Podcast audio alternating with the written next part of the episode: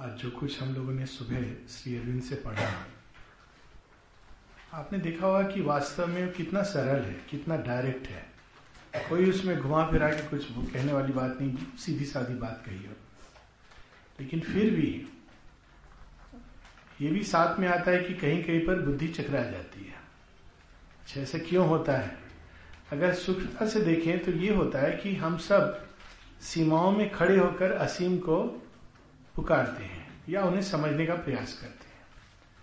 और जब तक असीम हमारी सीमाओं की परिधि में आ रहे हैं, तब तक हमें बहुत अच्छा लगता है। सच्चाई की बात है सत्य निष्ठा की बात है। और जब वो हमारी सीमा की परिधि के बाहर हो जाता है तो हमें अच्छा नहीं लगता है। और समझ नहीं आता है, ये भी बात है। क्योंकि हम चाहते हो हमारी बुद्धि के दायरे में आए और भगवान चाहते हैं हमारी बुद्धि विस्तृत हो। दोनों के बीच टकराव ये होता है कि श्री अरविंद के साथ एक बहुत बड़ी समस्या ये सब जगह होती है। बंगाल में कम्युनिस्टों को समझ नहीं आता कि वो श्री अरविंद के साथ क्या करें। उनको किस कैटेगरी में डाले? जब वो विश्व अंधुत्व इत्यादि की बात करते हैं तो लगता है ये तो कम्युनिज्म का भी आइडियल है। लेकिन जब वो गॉड की बात करते हैं तो कहते हैं ये तो बिल्कुल अलग बात हो गई। ट्रेडिशनलिस्ट को भी समझ नहीं आता कि श्री अरविंद को किस कैटेगरी में डाले। एक और तो वो वेद उपनिषद गीता की बात करते हैं और उसके वेद रहस्य इतनी अद्भुत पुस्तक लिखी है। पुराने ग्रंथों का इतना सुंदर रामायण महाभारत उस पर जो उनकी थोड़ी बहुत टीकाएँ हैं, कालीदास, इतना अद्भुत है। पास्ट का सत्य बाहर जब निकालते हैं सुंदर ढंग से। किंतु जब वो बाहरी आचार, विचार, व्यवहार की बात करते हैं तो लगता है महाकाली का रूप आ गया है सामने और खटाक खटाक खटाक। तो फिर समझ नहीं आता है, क्योंकि हम बाहरी फॉर्म से चिपके रहते हैं स्पिरिट को भूल जाते हैं। और श्री अरविंद हमें समझा रहे कि फॉर्म तो बदलेगा, बाहरी फॉर्म बदलेगा, उसमें क्या है? पुराने समय के ऋषि धोती पहनते थे तो अब कोई आवश्यक नहीं कि आधुनिक ऋषि भी धोती ही पहने। वो जीन्स भी पहन सकते हैं। ये फॉर्म से जो हम चिपकते हैं, इसलिए आप देखें जितने सीरियल हैं, सब में वो अभी थोड़े से मॉडिफाइड होके आने लगे हैं। एक आता है निधि छतरी वाला। इट्स एन अटेम्प्ट या कुछ सिनेमा की, ये इनर चीज़ है, ये बाहर के किसी आप वेशभूषा त्रिपुंड तिलक से नहीं जान सकते, क्योंकि ये बिल्कुल अंदर की चीज़ है। और उसी प्रकार मॉडर्निस्ट मॉडर्निस्ट को भी समस्या होती है। वो एक और देखते हैं शेरविंद इतने लिबरल हैं इंडिविजुअलिटी पर इतना ज़ोर दे रहे हैं। हाँ देखो कितने मॉडर्न हैं। कई वेस्टर्न इससे आकर्षित होते हैं। लेकिन जब वो देखते हैं कि मॉडर्न सभ्यता को एक ऐसी गाड़ी की तरह डिस्क्राइब कर रहे हैं जो क्रैश करने वाली है, और यूरोप के बारे में जो शेरिन लिखते हैं लाइक ए सिंकिंग शिप जो आज नहीं तो कल डिस्ट्रॉय होने वाला है चाइल्ड शेल डिस्ट्रॉय तो फिर वो सक पका जाते हैं कि क्या कह रहे हैं? सच तो यह है कि श्री अरविंद न ट्रेडिशनल है, ना मॉडर्न है, वे भविष्यवेता है। और वो जो भविष्य देख रहे हैं, उसको मानव मन ने कहीं ना कहीं कंसीव करने का, क्योंकि बीज पड़ा हुआ है, प्रयास किया है। लेकिन वो उसको पूर्ण नहीं कर पाया। वो आकृति अपूर्ण है। यही चीज़ जगन्नाथ के रथ में बता रहे हैं कि प्रयास किया है, क्योंकि स्वप्न है सबके अंदर। हम सब चाहते हैं कि एक आदर्श समाज हो। लेकिन वो क्या है? जब इसकी बात आती है तो हम घूम फिर कर हमारे पास दो करेंसी है। एक हमारी पास्ट करेंसी और एक जो मॉडर्न करेंसी है।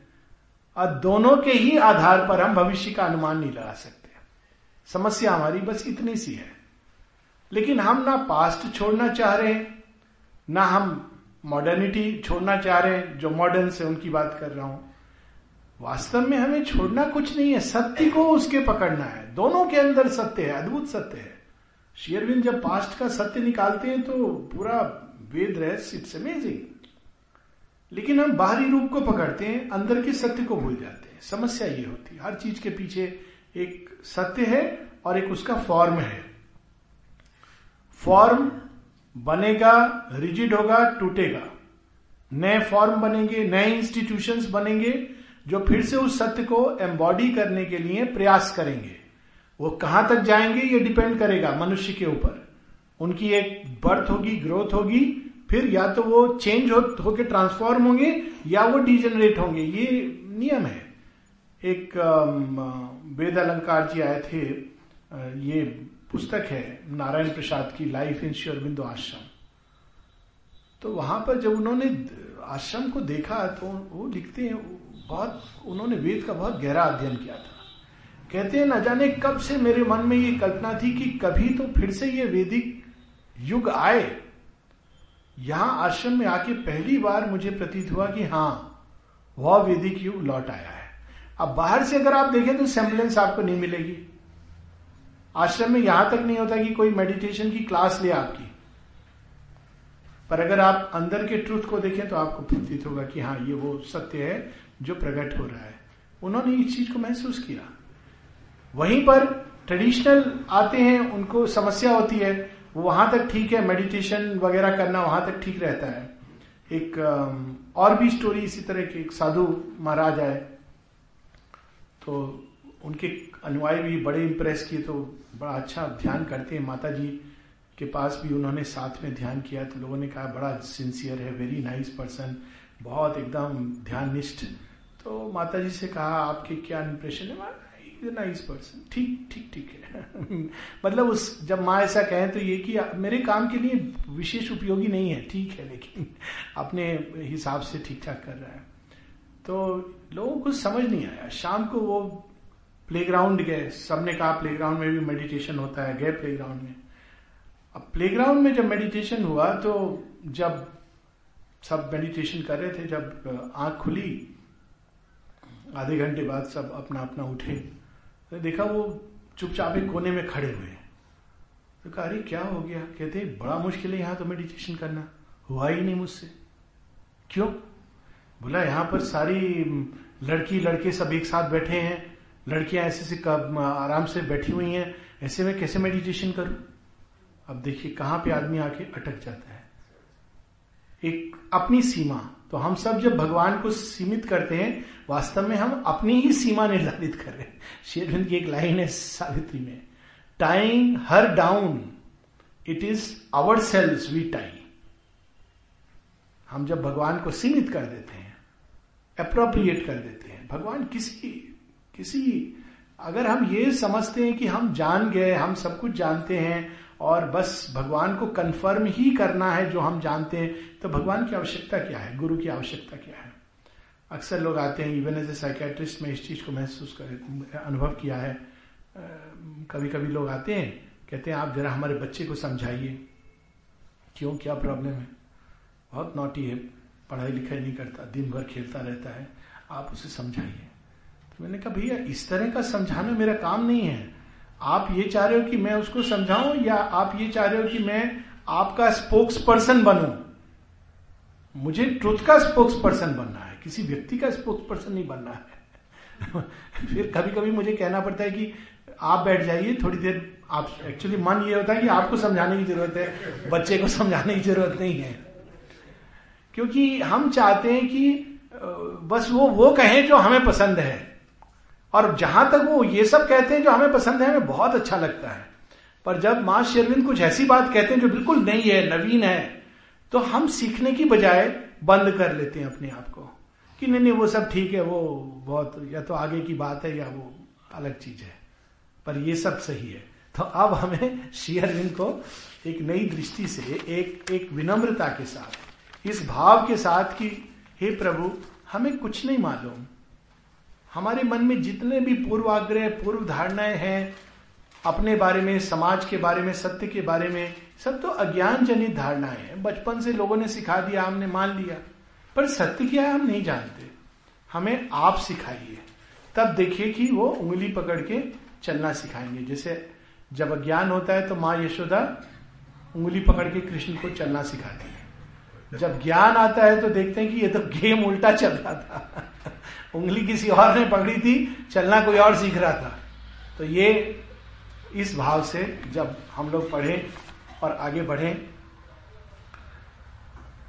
the real name of the chariot of Jagannath अब देखिए, जगन्नाथ रथ यात्रा कब से नहीं होती है? लोग जाते हैं, टीवी पर होता है बड़े बड़े पंडित उसके बारे में आपको व्याख्यान देंगे। कभी हमने सोचा था कि जगन्नाथ का रथ वास्तव में क्या है? ये देखिए दृष्टि है शेयरविंद की। The real name of the chariot of Jagannath is not society but commune हम लोग को दोनों के अंदर अंतर ही नहीं मालूम। अब शेयरविंद बताएँगे क्या इसका रियल रहस्य है। Not a loose human association with diverse tendencies और merely a crowd but an unfettered indivisible organisation क्या बात है। एक सोसाइटी ये भी होती है, समाज जहाँ लूजली सब अब बाहरी रूप से सब यूनाइटेड है। किसकी तरह? संतरे की तरह। अंदर से सब डिवाइडेड है। दूसरा होता है ना खरबूजा। ये संतरे वाला समाज। बाहर से सब यूनाइटेड है। जैसे कोई आप देखिए कॉमन फ़ंक्शन हुआ, सब पहुँच जाएँगे। श्राद्ध में खाना है या फला फला तिथि सब पहुँच जाएँगे। और अंदर से गाली गलौज ये सब चल रहा है। लूज ऑर्गेनाइजेशन है। डिविजिव टेंडेंसी से भरा हुआ है। दूसरी और एक, दूसरा ऑर्गेनाइजेशन है कम्यून कम्यून क्या है? देखिए डेफिनेशन अनफिटर्ड जिसके अंदर कोई बाहरी बंधन है ही नहीं.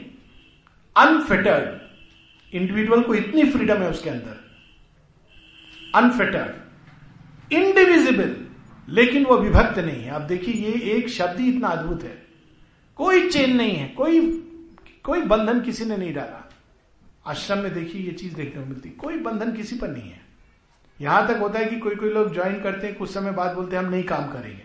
कोई कुछ नहीं बोलता डाइनिंग रूम जाते हैं, खाना खाते हैं, सब कर अनफिटेड कोई गवर्नमेंट ऑर्गेनाइजेशन जैसा नहीं अच्छा तुम ऐसा कर रहे हो? नहीं, कोई नहीं। वो है, अब उसकी अपनी समस्या है। इनडिविजिबल इनडिविजिबल क्यों है? क्योंकि केंद्र की। अब देखिए, यही चीज़ होती है ना सेंटर्स में भी कम्यून में। चाहे बाहर से कितने मतभेद हो, एक चीज़ में तो सब यूनाइटेड है कि माँ, उसमें तो कोई दो राय नहीं इनडिविजिबल द नॉस्टिक कम्युनिटी अब देखिए एकदम सीधा जिसको कहते हैं ना मुद्दे पर आना नॉस्टिक कम्युनिटी इसी की बात माँ करती हैं बाद में कि सुपरामेंटल लाइफ उसका नाम ही है gnostic community created by delight and the unifying power of self knowledge and divine knowledge आनंद से, स्वेच्छा से। अभी क्या होता है, हम जिस समाज में जन्मे हमको उसको बिलोंग करना पड़ता है। अगर हम नहीं है तो हमें समाज से, अब तो समय बदल रहा है, किंतु एक समय था जब बहिष्कृत कर दिया जाता था, निष्कासित कर दिया जाता था, निलंबित कर दिया जाता था। लेकिन सोचिए एक ऐसा समाज जहाँ स्वेच्छा से, डिलाइट से, आनंद से, आपसे कोई कह नहीं रहा है कि चलो चलो चलो, इस समाज को बिलोंग करो। आप अपने आनंद से जा रहे हैं। और उस आनंद के साथ में क्या जुड़ा हुआ है? Self knowledge and divine knowledge कौन सी सेल्फ नॉलेज हम क्यों आए हैं? हम माँ के शिशु हैं। ये एक प्रकार की सेल्फ नॉलेज है। बहुत सारी, उसमें different ways of self expression होते हैं। एंड डिवाइन नॉलेज सोसाइटी समाज शब्द में ही मीनिंग अर्थ है। ये संस्कृत की बड़ी अद्भुत बात है। Is the name given to the organisation that device which allows a human collectivity to work together. By understanding the root of the word, we can also seize its meaning. The suffix sum means united, the root aj signifies to go, to run, to fight. Thousands of people come together for the sake of work and to satisfy their desires. They pursue numerous aims in the same field. Who can come first? Who can get to the top? And because of this, there is struggle and competition, quarrel and fighting, not only among themselves, but with other societies as well ये तो root में ही बता दिया गया है समस्या साथ आते हैं समाधातु सम और किस लिए अज कर्म करने के लिए कॉमन वर्क के लिए। लेकिन आपस में कंपटीशन शुरू हो जाता है। सेम समाज के लोग हैं। सेम आप देखिए सेम लक्ष्य को जा रहे हैं। लेकिन आपस में कंपटीशन हो रहा है। सब जगह होता है। आश्रमों में होता है ऑर्गेनाइजेशन सेक्स में होगा, मठों में होगा। मठाधीश कौन है? जहाँ आप सोसाइटी ह्यूमन माइंड ट्राई करता है फॉर्म करने की ये समस्या होती है। स्टार्ट हो जाएगा कंपटीशन इन फाइटिंग क्वारल और उसके परिणाम।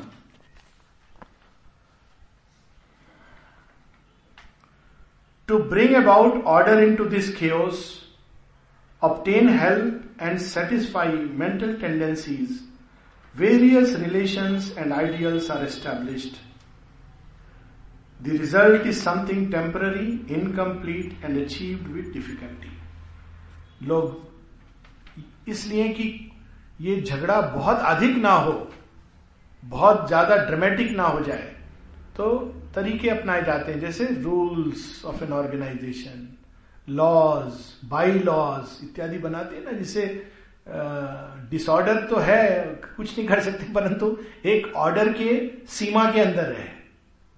तो हर एक समाज में रिटेन अनरिटेन इस प्रकार के रूल्स हैं। आपको एक लिमिट के अंदर चीज़ें अलाउ की जाती हैं, उसके आगे आप करोगे तो वो रूल अप्लाई कर दिए जाएँगे। पुराने समय में रूल बड़े स्ट्रिक्ट होते थे। आपको समाज से ही निकाला जा सकता था।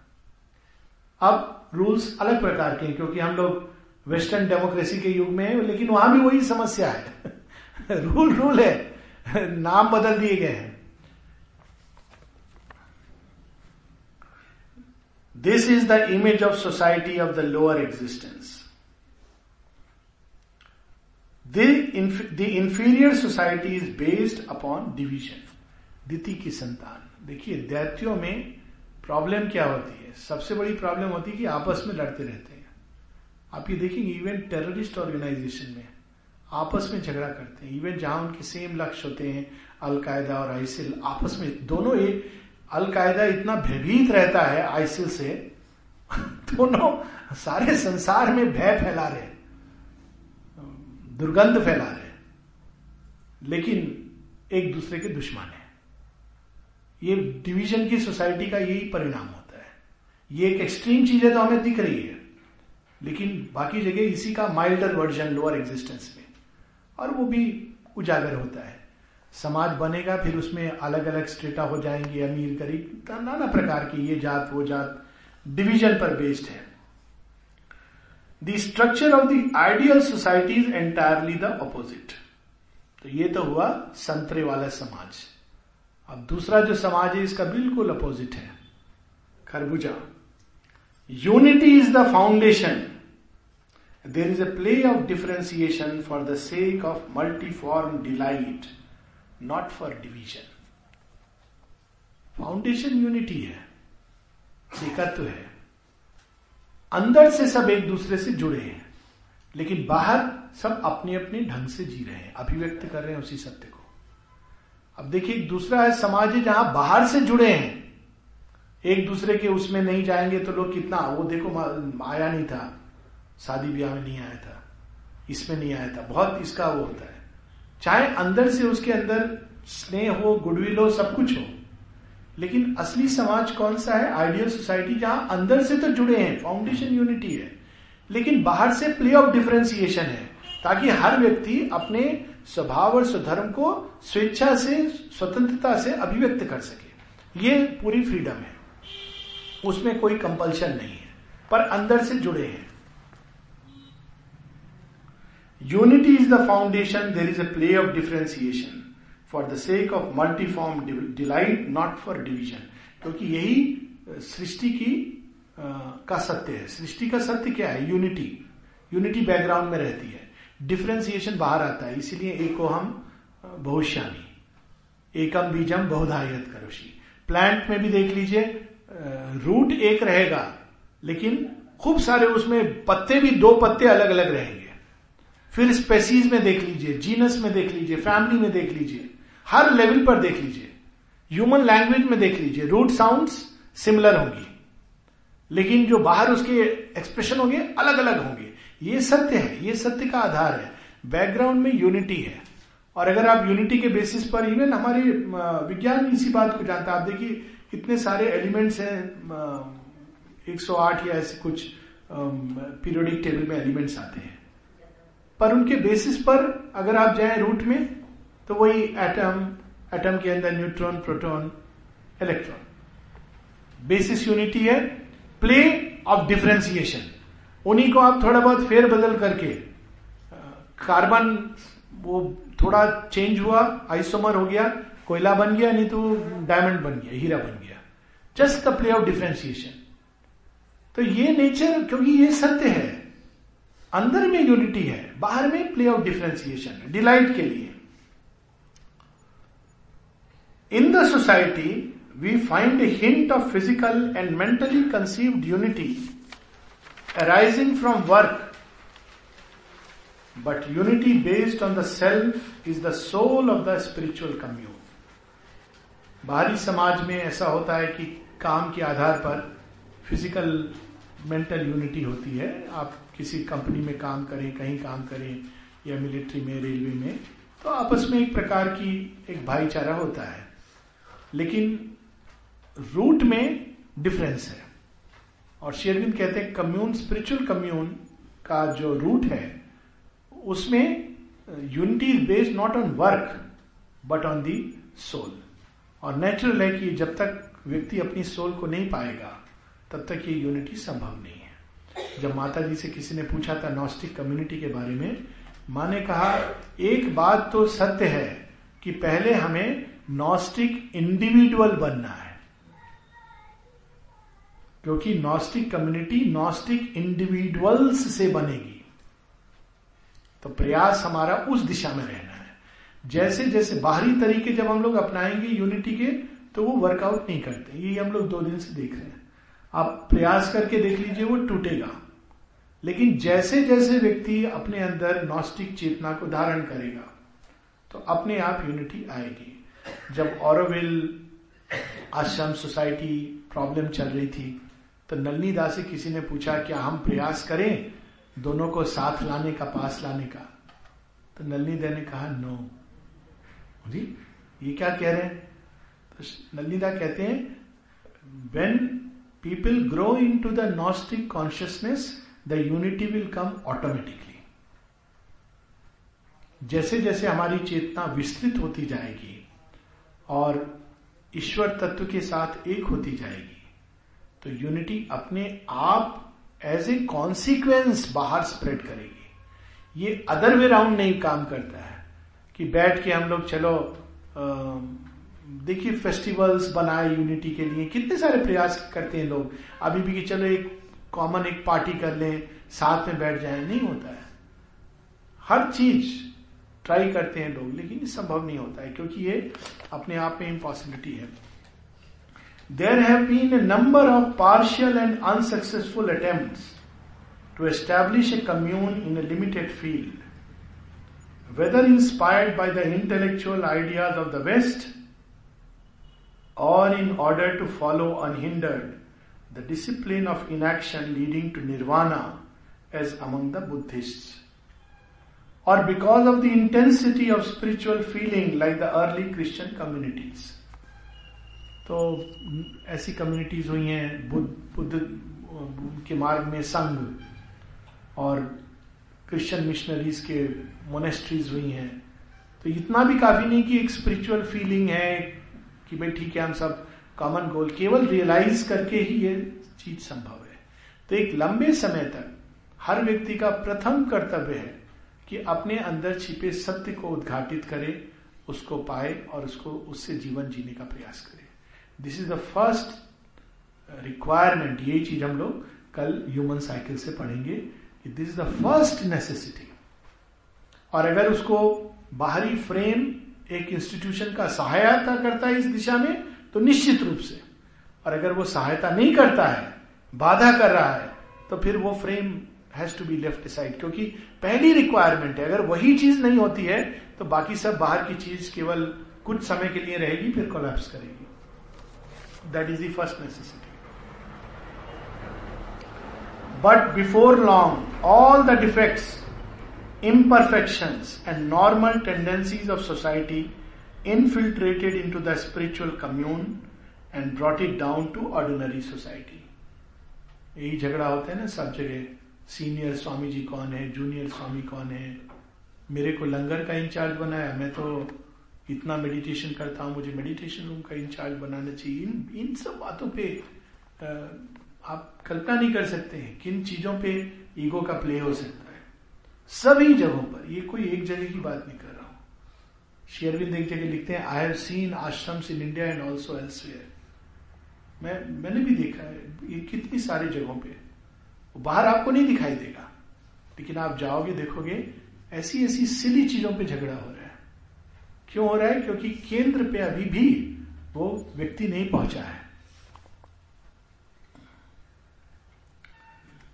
The idea of the restless intellect cannot endure it is washed away by the irresistible current of old and new life impulses देखिए एक समय था और वो खत्म भी हो जाते हैं। फ्री मेसन सोसाइटी आई थी। अब धीरे धीरे वो इंटेलेक्चुअल नोशन ऑफ़ वेस्ट की बात जो कर रहे हैं अब वो बड़ी, बड़ी लिमिटेड हो गई है। कहीं कहीं को इट ब्रेक्स क्योंकि न्यू लाइफ इम्पल्स आती है। वो नई चीज़ें लेकर आती है। आप उसको कैसे इंटीग्रेट करोगे? क्योंकि वो फॉर्म और स्ट्रक्चर पुराना पड़ गया वो ढांचा पुराना हो गया है। यानी इंस्टीट्यूशन ऐसा होना चाहिए जो इतना फ्री और फ्लेक्सिबल है इसीलिए हम देखते हैं इस बैकग्राउंड से कि औरविल की रचना माने क्यों की है इस तरह से। उसमें रहने के लिए माने केवल एक ही कंडीशन दी थी। चार्टर में चार चीज़ें तो एक कंडीशन उसमें यह दी थी कि the person living in Auroville should be a willing servitor of the divine उन्होंने नाम भी नहीं बोला नो रिलीजन्स नहीं तो वो डिवाइन पर भी झगड़ा होता है योर डिवाइन और माई डिवाइन उस पर भी लोग झगड़ा करेंगे। Willing servitor of the divine तो 124 भारत के स्टेट और कंट्रीज़ मिला करके 124 को लोग आए। रशियंस ने मना कर दिया। तो माँ ने उदार को भेजा क्योंकि रशियंस के अंदर बहुत मिस्टिसिज्म है। लेकिन कम्युनिस्ट शासन के कारण तो माँ ने उदार को भेजा तो उदार ने कहा, माँ, मैं वहाँ बोलूँ क्या? इनको कैसे कन्विंस करूँ? माँ ने कहा, नहीं तुम्हें कुछ करना है, तुम जाओ, मैं बोलूँगी तुम्हारे थ्रू दैट्स ऑल कोई माने इंस्ट्रक्शन नहीं. You go I will speak through you तो रशियंस से उन्होंने कहा आपकी प्रॉब्लम क्या है? बोले, हम तो डिवाइन में मानते नहीं. तो उदार ने कहा कि प्रोग्रेस में मानते हो? बोले, हाँ. तो बोले प्रोग्रेस टुवर्ड्स परफेक्शन बोले, हाँ. बोले प्रोग्रेस टुवर्ड्स अल्टीमेट परफेक्शन तो फिर वो कहते हैं कि नहीं अल्टीमेट परफेक्शन थोड़ा एब्स्ट्रैक्ट हो रहा है. नहीं कहा, देखो, ये अल्टीमेट परफेक्शन को ही गॉड कहते हैं. फिर मतलब उसके बाद बोले, थोड़ा एब्स्ट्रैक्ट हो रहा है, लेकिन हम लोग मान लेंगे. प्रोग्रेस टुवर्ड्स अल्टीमेट परफेक्शन तो फिर उदार ने कहा कि तो ये अल्टीमेट परफेक्शन जो आप कह रहे हो ना, इसी को गॉड डिवाइन कहा जा रहा है. अच्छा ऐसा है? तो ठीक है, हमें स्वीकार है. तो सब जितने चार्टर थे, उस सब में willing servitor of the divine पढ़ा। और वालों ने, वो रशियंस ने पढ़ा willing servitor of the towards ultimate perfection so हाँ? पढ़ा, वो सब पढ़ना पड़ा था ना उस सबने। तो माने का कोई बात नहीं। अब देखिए कैसे रूट रूट सही होना चाहिए। वो क्या नाम रूप ले रहा है, अपने हिसाब से जा रहा है इस नो प्रॉब्लम पर रूट, हम सब किस चीज़ में यूनाइटेड है? अगर किसी मनुष्य से आज पूछा जाए आपको एक सुंदर, बेहतर, स्वस्थ समाज हाँ चाहिए। आनंद, सत्य, प्रकाश, प्रेम हाँ बिल्कुल निश्चित रूप से। पूर्णता, एक शब्द में कहें तो पूर्णता हाँ हाँ। अब देखिए, इसके बाद तुम्हारी पूर्णता और मेरी पूर्णता, इसमें समस्या शुरू हो जाती है। लेकिन ये सबकी कॉमन एस्पिरेशन है। और उस एस्पिरेशन में हमें यूनाइट होना है। संग छत्वम संगवदत्वम संगो मनासी दैट इज़ एस्पिरेशन फायर के अराउंड तो ये शेयरविन हम लोगों को रिवील कर रहे हैं स्ट्रुत को। An intensity of emotion cannot bring about success in this endeavour emotion is born out by its own impetus लोग कहते ना, क्या हो गया? देखो, देशभक्ति के समय हम सब कितने एकजुट थे। क्या था? इंटेंसिटी ऑफ़ इमोशन जैसी कारण खत्म हुआ, सब अपनी अपनी लुटिया में नदी भरने में लग गए। वो होता है एक बार। एक इंटेंसिटी ऑफ़ इमोशन शत्रुओं को भी साथ ले आता है। कहते ना common fear common goal brings people together वो यूनिटी नहीं है, वो एक बड़ी टेम्पररी चीज़ है। बहुत देर तक ये इमोशनल इंपल्स सस्टेन नहीं कर सकती है चढ़ेगी एक क्रेस्ट पर, कुछ समय बाद गिर जाएगी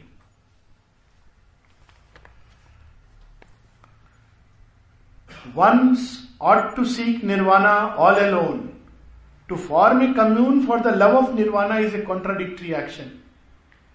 निर्वाण निर्वाण सब और यहाँ निर्वाण केवल बुद्धिस्ट निर्वाण की बात नहीं कर रहे इतने सारे स्पिरिचुअल मूवमेंट्स हैं जिसमें गोल मुक्ति है तो वो commune by itself is contradictory a spiritual commune is by its very nature a field for the play of work and mutuality कौन सा वर्क वहाँ पर माता जी और अविल के चार्टर में कितना सुंदर उन्होंने एजेंडा दिया है। Thirst for endless progress experimentation and education और में ये सब अलाउड है। किस किस तरह के एक्सपेरिमेंट उसको भी लोगों ने गलत समझा। वो सब अपने अपने ढंग से फ्रीडम है तो जितने हिप्पीज आ गए, उन्होंने कहा फ्रीडम है ड्रग्स लेके आ गए, एक कंट्री मिली जहाँ ड्रग्स ले सकते हैं. पीपल डिंट रियलाइज़ कि माँ किस फ्रीडम की बात करी। तब माँ को डिफाइन करना पड़ा फ्रीडम माँ से जब कोई कहता था, माँ रूल रूल के लिए तो माँ कहती है I don't like this word rules and regulation माँ की वाणी में है। माँ कहती लेकिन चूँकि अगर मैं कुछ नहीं कहूँगी तो तुम लोग फिर मेरे ऊपर कि आपने रूल नहीं बनाए तो ये हो रहा है, वो हो रहा है समस्या। तो for the sake of that I am making some rules माँ को ये बिल्कुल पसंद नहीं था। कोई चीज़ कंपल्शन से की जाती है, वो पूरा फ्रीडम स्वेच्छा से कोई चीज़ होनी चाहिए। इसीलिए इस योग में कन्वर्ट करना, दूसरों को जाकर कन्विंस करना, ये सब इसमें नहीं है। ये तो अपने आप अंदर से खुलने की चीज़ है। और जब तक आदमी अंदर से नहीं पकड़ा जाएगा तो दस बार घसीट के लाना ये कोई सिस्टम नहीं है। तो इसलिए पूरी फ्रीडम पर बेस्ड होना चाहिए। तो फिर ये कैसे संभव होगा? माता जी से एक बार किसी ने पूछा था कलेक्टिव हारमोनी माँ ने कहा, ये काम केवल डिवाइन कर सकता है। ये कोई मनुष्य नहीं कर सकता। Only the divine can realize it Nalinida ने जब शेयरविंद से पूछा what is the basis of collective harmony शेयरविंद ने अद्भुत उत्तर दिया यूनियन इन द मदर पहले तुम अपनी चेतना को माँ के साथ जोड़ो फिर उस, उनकी चेतना के अंदर बाकी सबसे जुड़ो। नॉट नेसेसरी आउटसाइड देखिए कितना अद्भुत उत्तर है। यूनियन इन द मदर तुम जो जुड़ जाएगा उसके लिए यह अपने आप एक सत्य होगा। जैसे जैसे जुड़ेगा जितना जितना, उसके लिए सत्य प्रकट होने लगेगा।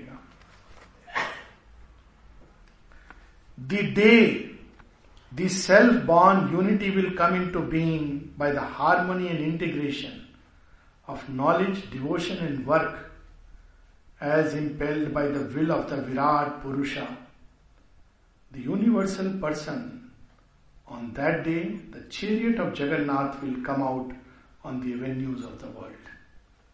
अभी तो वो अपूर्ण मूर्ति है।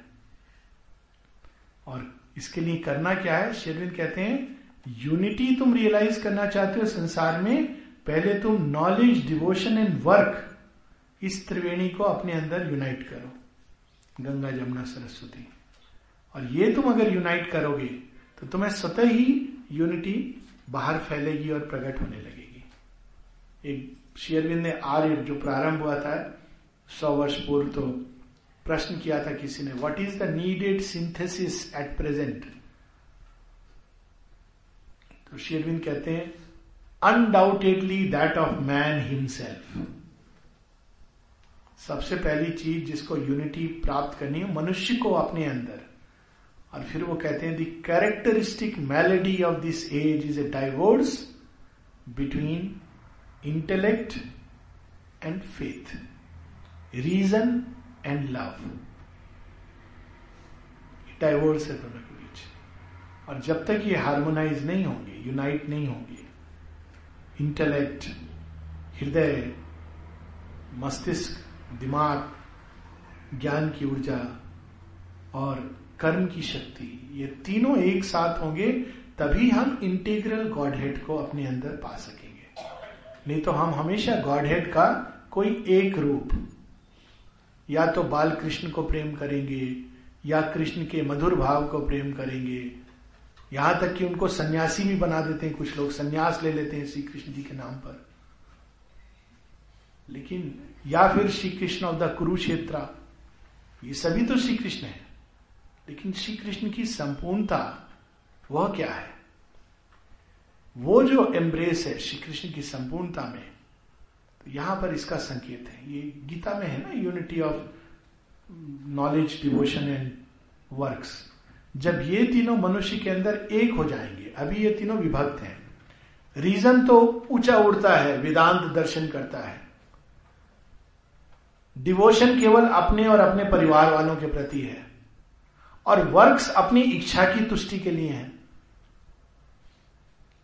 तो क्या होता है, समाज वर्क्स के आधार पर होता है। किन लोगों से हमारा उठना बैठना होता है, जो हमारे वर्क के तौर पे कॉमन इंटरेस्ट वो हमारा समाज होता है।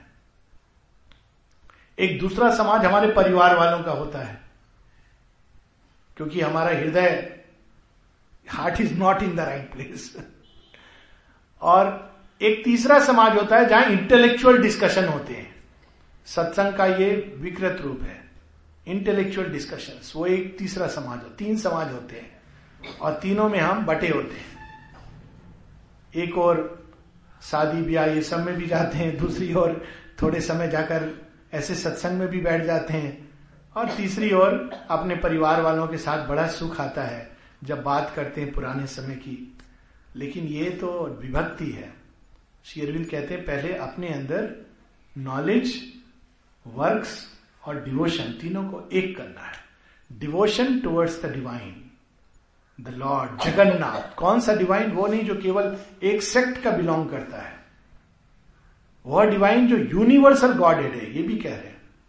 ये नहीं कि मेरा डिवाइन तुम्हारे डिवाइन से अच्छा मेरी साड़ी तेरी साड़ी से ज़्यादा सफ़ेद। Is the same mentality universal deity जो घट घट का वासी है, वो डिवाइन उसको प्रेम करना है। तो नेचुरली उसको प्रेम करेंगे तो बाकी सबको प्रेम करेंगे। नॉलेज ये नहीं कि रीजन एक दिशा में जा रहा है, हृदय तो भगवान की ओर कभी कभी ये भी होता है। हृदय भगवान की ओर जा रहा है, लेकिन मन कहीं और भटक रहा है, कर्म कहीं और जा रहे हैं। तो मन भी हमारा उसी दिशा में उन्हीं को जानने के लिए। क्यों जानने के लिए? ताकि उनकी हम सेवा कर सके। एक माता जी की बड़ी सुंदर प्रेयर है। Lord help us to know you better so that we can love you and serve you better ज्ञान किस लिए? ताकि हम तुझे और अधिक प्रेम कर सके, और अधिक तेरी सेवा कर सके। अद्भुत प्रेयर है। सर्व यू सेवा, अब ये दोनों भी हैं, लेकिन सेवा नहीं कर रहे। जब ये तीनों चीज़ें एक हो जाएँगी, तब अपने आप हमें ये यूनिटी जो हम अंदर रियलाइज़ करेंगे, वही बाहर दिखाई लगी सभी मनुष्यों के सभी एफर्ट्स में जहाँ भी कोई चीज़ है, जो मुड़ी हुई है उस ओर हमें दिखाई दे जाएगा और हम उससे कनेक्ट हो जाएँगे। हम भेदभाव अपने आप समाप्त हो जाए और बाकी जो टेंडेंसीज है, उसको हम साइड कर देंगे। लेकिन एक यूनिटी का पॉइंट आ जाएगा कि हाँ ठीक है, ये भी एक यूनिटी का विषय है। सच्चा जो भक्त होता है, वो वास्तव में पहचानता है किसी भी सच्चे उसको कहीं पर भी। वो सेक्स में बना नहीं रहता। क्योंकि वो उसके अंदर जो यूनिवर्सल गॉडहेड को प्रेम करता है तो वो सबके अंदर उस प्रेम के बीच को पहचान लेता है। तो उसी प्रकार से शेरविंद कहते हैं, उसको रियलाइज़ करने का तरीका the day the self born unity प्रयास नहीं करना है सेल्फ में सब यूनाइटेड है, उस रियलाइजेशन के बाद स्वतः ही हो जाती है। Will come into being by the harmony process क्या है? Harmony and integration of knowledge devotion and work as impelled by the will of the Virat Purusha, the universal person, on that day the chariot of Jagannath will come out on the avenues of the world, radiating its light in all directions. Satya Yuga, the age of truth will descend upon earth. The world of mortal man will become the field for the play of the divine. The temple city of God और का पहला definition क्योंकि इस केंद्र में क्या है Matri Mandir the temple city of God the metropolis of Ananda क्योंकि वहाँ सब कुछ जो भी कर्म होंगे सब आनंद से प्रेरित होंगे आनंद के लिए होंगे कोई बाहरी इसके लिए नहीं होगी। ऑरोविल में मनी का बिल्कुल प्ले नहीं है। औरविल में Auroville belongs to nobody in particular it belongs to humanity as a whole इस सुंदर बात। देखिए, लेकिन हर चीज़ भगवान की। लोग कैसे डिस्टॉर्ट करते हैं? एक बार वो मातृ मंदिर जाने के लिए दो तीन लॉयर और वो जज पहुँच गए और पूरे शराब पी करके। उनसे कहा गया नहीं, इस अवस्था में आप नहीं जा सकते हैं, आपको मना नहीं है, लेकिन आप फिर क्यों? क्यों रोकोगे? और सबका है, मानव सत्य को जब हमारी स्थूल बुद्धि पकड़ती है तो ये नतीजा होता है। तो Auroville belongs to nobody to live in Auroville you have to be a willing servitor of the divine consciousness Auroville is a place of unending education यानी जो ऑरोविल में जाते हैं इस महाप्रयोग में भाग लेने के लिए, उनके अंदर सदैव एक बालपन होना चाहिए अनएंडिंग एजुकेशन ये नहीं कि हम जान गए हैं। और और और थर्स्ट फॉर प्रोग्रेस एक्सपेरिमेंटेशन नई चीज़ें, नए प्रयोग करने के प्रति उत्साह, उमंग।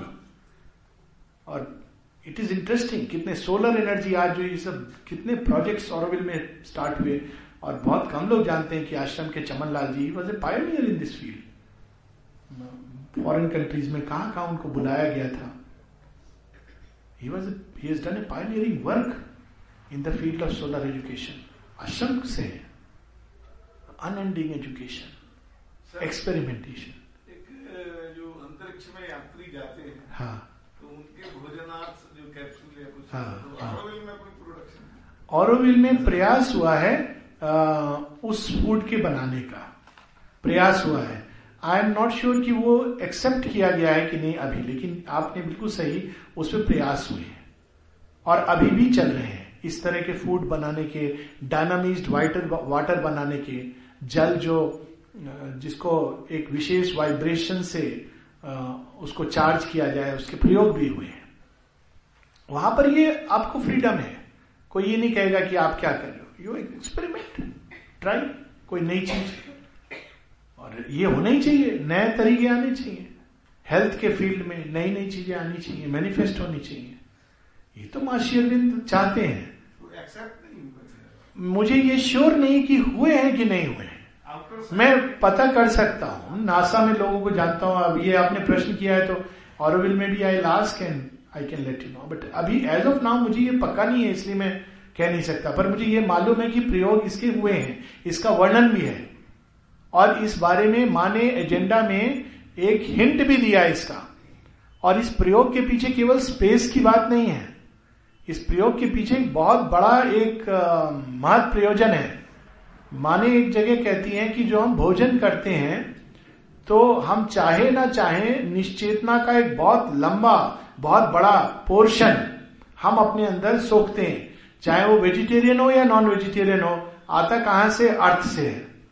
तो अर्थ में तो वो सब मिनरल प्लांट यही सब है ना? देखिए एनिमल और वेजिटेबल फ़ूड में डिफरेंस क्या होता है?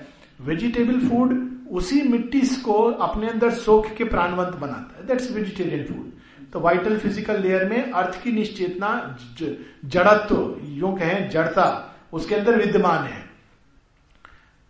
एनिमल उस प्लांट को खाता है। और कुछ एनिमल एनिमल्स को भी खाते हैं। तो दो प्रकार के एनिमल हुए। एक जो उस प्लांट को खाते हैं, उनके अंदर कुछ हद तक अब वो जो एक प्राण केवल लोअर वाइटल फ़िज़िकल नहीं, दूसरा लेयर भी आ गया उनके अंदर। और जो पशु, पशुओं को खाते हैं, उनके अंदर और भी अधिक रेज फियर ये सब भी प्रवृत्तियाँ आ गई। तो ये एक लेकिन अल्टीमेटली वो निश्चेतना से निकला। तो जब तक मनुष्य इस भोजन पर स्वयं को निर्भर करता रहेगा तो माँ ने इस पर कई प्रयोग किए। जब वो वहाँ पर थी, तेयों के पास, तभी उन्होंने अल्जीरिया में प्रयोग किया था। वो फूल से, मैडम, तेयो तो फूल से पूरी एनर्जी सोख लेती थी अपने अंदर।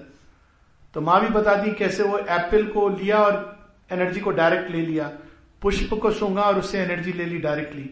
माँ ने कई बार ये प्रयोग किए, दस दिन तक भोजन वोजन कुछ नहीं खाया। श्री अरविंद ने forty days he did not, he went without. लेकिन उसमें समस्या ये होती थी कि जो मांस है, वो खत्म होने लगता था। और कोई प्रॉब्लम नहीं होती थी। Was fully energetic walking eight hours a day doing all his activities ऊर्जा की समस्या नहीं होती थी उनको। वो प्रॉब्लम उन्होंने सॉल्व कर ली थी। लेकिन मैटर को कैसे रिप्लेस करें, ये प्रॉब्लम नहीं सॉल्व करी थी। तो उस कंटेक्स्ट में माँ डिसाइपल से कहती हैं एक ऐसा अगर भोजन हो जिसमें सारे केमिकल तत्व हों तो ये समस्या काफ़ी हद तक सॉल्व हो जाएगी।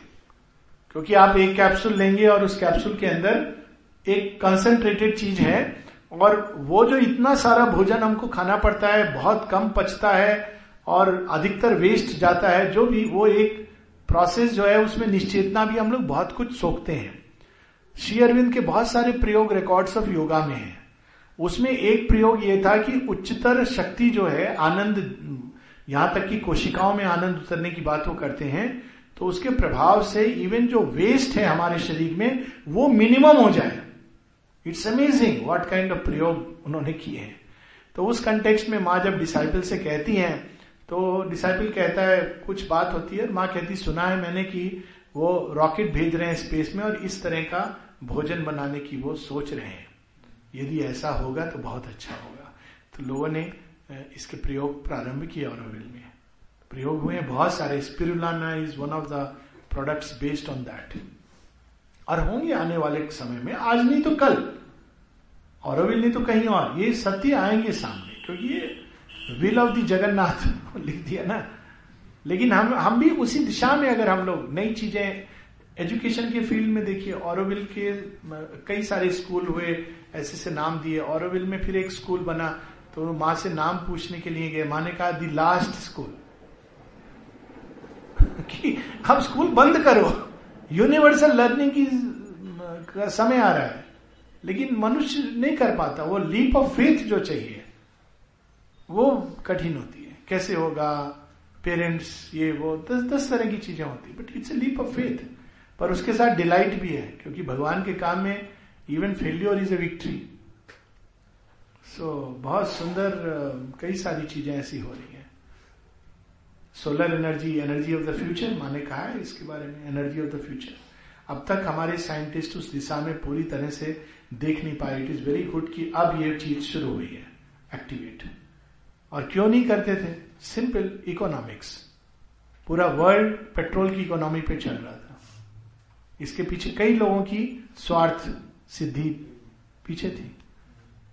तो भारतवर्ष में ये प्रयोग एनकरेज नहीं किया गया। लेकिन अब ये प्रयोग फिर से एक बार एक्टिवेट हो रहा है। अब इंडिया में देखिए कितनी एनर्जी एनर्जी है। सोलर एनर्जी तो मतलब हमें सोलर एनर्जी और सी एनर्जी ये दो एनर्जी से हम लोग बहुत सारी समस्या सॉल्व कर सकते हैं। अबंडेंट है हमारे। यहाँ तीन तरफ़ समुद्र है, ऊपर सूर्य सूर्य। तो ये तो चीरेट ऑफ़ जगन्नाथ, अगर कोई प्रश्न है तो हम लोग ले सकते I think I finish the last sentence ना द मेट्रोपोलिस ऑफ़ आनंद आनंद लोक थोड़ा सा मैंने इससे रश किया है। क्योंकि कल मैं थोड़ा ह्यूमन साइकिल से भी पढ़ना चाहता हूँ कि फिर हम लोग कैसे इस दिशा में हेल्प कर सकते हैं किस प्रकार से। यहाँ तो शेरविन ने हिंट्स दिए हैं। उसी हिंट्स के आधार पर we will read something from human cycle and something from Savitri. हाँ अवश्य। हाँ हाँ मेडिटेशन के बारे में।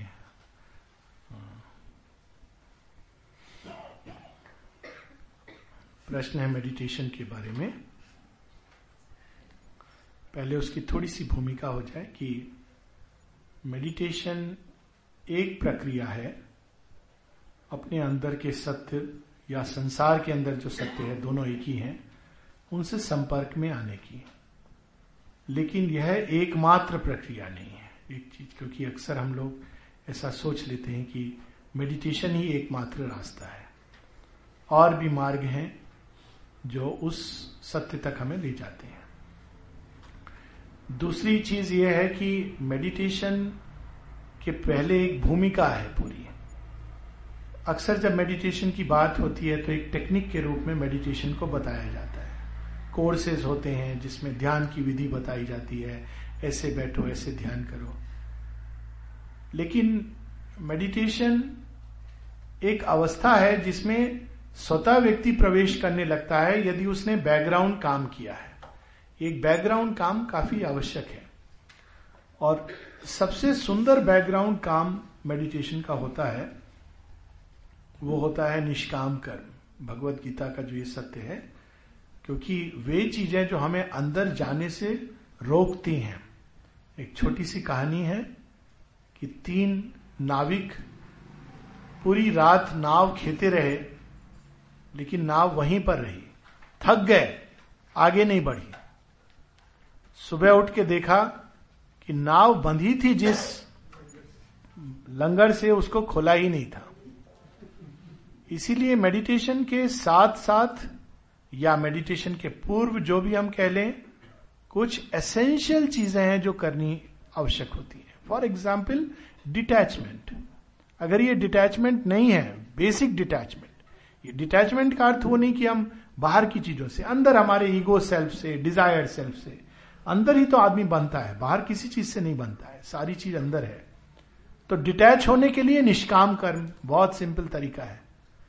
क्योंकि हम हर कर्म, चाहे वो मानव संबंध का कर्म हो, ऑफ़िस का कर्म हो, घर का कर्म हो, किसी ना किसी रिज़ल्ट की अपेक्षा से करते हैं। अगर इसमें साइकोलॉजी देखिए तो हम कर्म कर रहे हैं, लेकिन रिज़ल्ट के लिए कर रहे हैं। बहुत अच्छा खाना बनाया, लेकिन अगर बच्चे ने अप्रिशिएट नहीं किया तो सारा वो खत्म हो जाता है। तो कर्म तो कर रहे हैं, मेहनत भी कर रहे हैं, लेकिन एक एक्सपेक्टेशन है हर चीज़ में। तो निष्काम कर्म हर चीज़ में, ना केवल बाहर के कर्म में, हमारे जीवन में, हमारे संबंधों में निष्काम कर्म, निष्काम प्रेम, निष्काम भाव से हर चीज़ करना। हमें इससे क्या प्राप्त होगा, ये नहीं। तो वो अपने आप, वो डिटैचमेंट हमारे ईगो सेल्फ और डिज़ायर सेल्फ से होने लगता है और डिटैचमेंट आने लगती है और पकड़ जो है कामना की वो कम हो जाती है। साथ ही अगर उसके साथ हम दूसरी चीज़ जोड़ दें, जो सभी मेडिटेशन टेक्निक्स में नहीं बताते, क्योंकि कई लोग इम्पर्सनैलिटी में विश्वास करते हैं, लेकिन वे लोग जो डिवाइन ना केवल इम्पर्सनल बल्कि पर्सनल डिवाइन की पर्सनालिटी में भी विश्वास करते हैं। पुरुषोत्तम ऑफ़ द गीता तो उनके लिए सहज होता है कि वो अपनी ऊर्जा को भगवान से जोड़ने का प्रयास करें। उसके लिए नाम, जप, स्मरण इत्यादि बहुत सुंदर माध्यम है। तो एक हुआ कि डिजायर्ड सेल्फ और ईगो सेल्फ से हमारी ऊर्जा को छूटना ज़रूरी है। नहीं तो हम बैठेंगे, रोज बैठेंगे नियम से, प्रयास करेंगे, लेकिन छटपट छटपट होती रहेगी। तो ये ज़रूरी है कि ऊर्जाएँ वहाँ से छूटे। ये दोनों चीज़ साथ में नहीं चलती। और दूसरा है कि हम जोड़े इस ऊर्जा, अब वो अवेलेबल है हमारे पास, उसको क्या करें? उसको हम जोड़ें। जो भी हमारे लिए इष्ट गुरु, जिस भी रूप में हम भगवान इमेज करते हैं, क्योंकि सीधा उसमें जोड़ना कठिन होता है। वो जो सर्वत्र व्याप्त है some people can do it but Isha Upanishad में तो यही बताया कि उस पर मेडिटेट करो जो सर्वव्याप्त है। लेकिन ये सरल नहीं होता, इसलिए नाम रूप का अवलंब। अब कोई सा भी नाम, ओम हो, माँ हो, या मंत्र हो, ओम नमो भगवते इट डजेंट मैटर और कोई सा भी रूप जिसमें हमें भगवान इष्ट के रूप में दिखाई देते हैं। ये मैं एक जनरल भूमि बता रहा हूँ। हमारे पर्टिकुलर योग की नहीं कह रहा हूँ, एक जनरल भूमि। तो ये जब हम करते हैं, दोनों प्रैक्टिस तो धीरे धीरे ऐसे अवसर आते हैं जब हम कुछ क्षण के लिए, सावित्री में जिसका वर्णन है a greater consciousness opens then its doors अचानक ऐसा समय आएगा, वो हो सकता है कार चलाते समय हो रहा हो। कौन उस दिन वर्णन कर रहे थे? हाँ, अमित कौन? हाँ कई बार ऐसा होता है ना आप गाड़ी चला रहे हैं ये ये प्रयास अगर करें अचानक आप क्योंकि वो मैकेनिकल एक्टिविटी है तो चेतना आपकी फ्री है तो फ्री होके उसको आदत है किधर जाने की? भगवान की ओर जाने की। तो अचानक वो स्लिप कर जाती है एक स्टेट ऑफ़ कॉन्शियसनेस में। और ये क्षण आपके पास और और फ्रीक्वेंटली बढ़ते जाते हैं।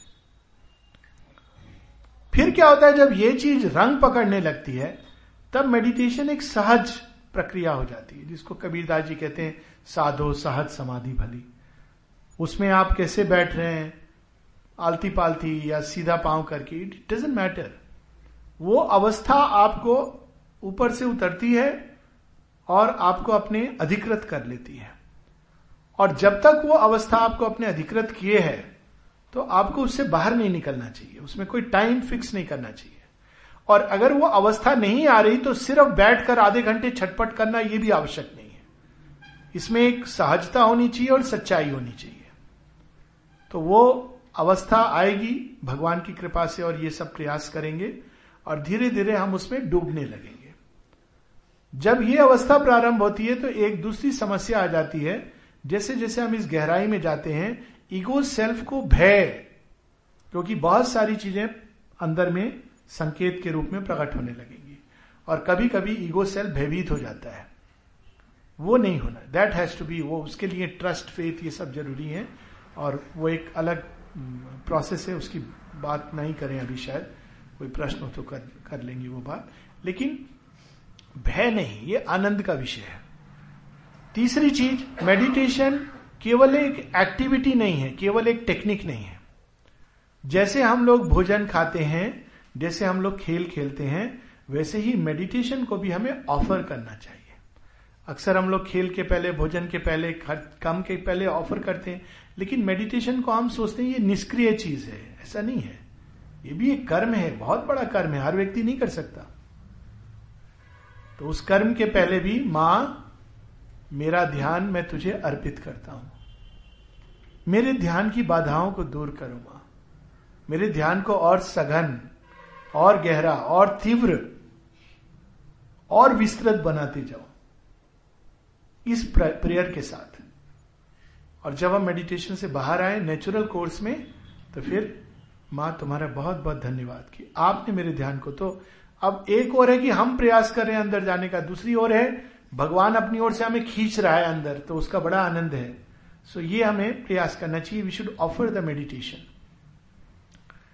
कई बार एक इमेज का सहायता लेना इमेज की सहायता लेना बहुत हेल्पफुल होता है। और इमेज होनी चाहिए जो सत्य से जुड़ी हो। दो प्रकार की इमेजिनेशन होती है। एक जिसको माँ कहती है ट्रूथ इमेजिनेशन और दूसरी होती है वहाँ जो मन भटक रहा है, कोई भी इमेज उसने बना दी। ट्रूथ इमेजिनेशन वो होती है जो एक्चुअल एक्सपीरियंस से मेल खाती है, काफ़ी हद तक।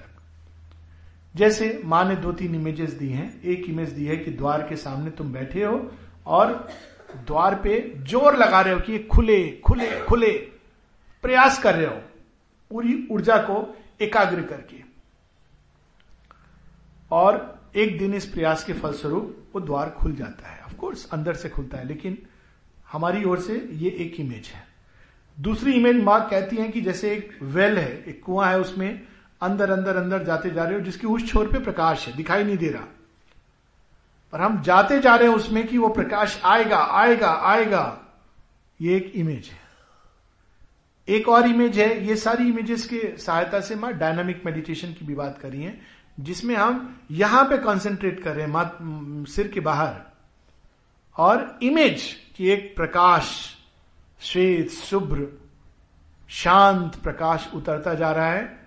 और पहले हमारे मन, आँखें, कान, नाक, सभी इंद्रिया, मुख, वाणी, कंठ, हृदय, फेफड़े, सारे ऑर्गन्स एब्डोमेन के जंगाएँ घुटने, पाँव नक शिक सब कुछ में समाता जा रहा है। और हम उस इमेज के साथ यूज़ कर सकते हैं। जैसे जैसे वो प्रकाश उतर रहा है peace and light in my mind and in my understanding peace in my head and peace in my thoughts पहले पीस को उतारें। Peace in my eyes peace in my sight एक शांति मंत्र है ना? कि जो हम देखें, वो शुभ हो। जो हम सुने, वो शुभ हो। शांति मंत्र कैसे है? देखिए, शांति लाता है। कितना कुछ हम देखते हैं जिससे उद्विग्नता उत्तेजना पैदा होती है। Peace in my ears peace in my hearing peace in my speech and peace in my voice मेरी वाणी सबको शांति दे। Peace in my heart and peace in my heart beats peace in my lungs and peace in my breathing. peace in my base and peace in my seat. Peace in my arms and peace in my hands. Peace in my legs and peace in my feet. Om Shanti Shanti.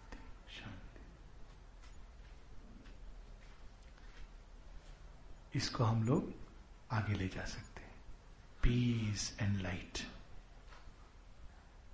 peace light strength beatitude peace light strength beatitude ananda even consciousness of immortality develop पहले peace का आधार बनाना है काम piece equanimity को अपने अंदर उतारे, रोज बैठ के। फिर वो जब आधार हो जाएगा कि पीस को आप बुलाएँगे और वो कहेगी, मैं तो यही हूँ, गई नहीं थी। ये अवस्था आनी चाहिए।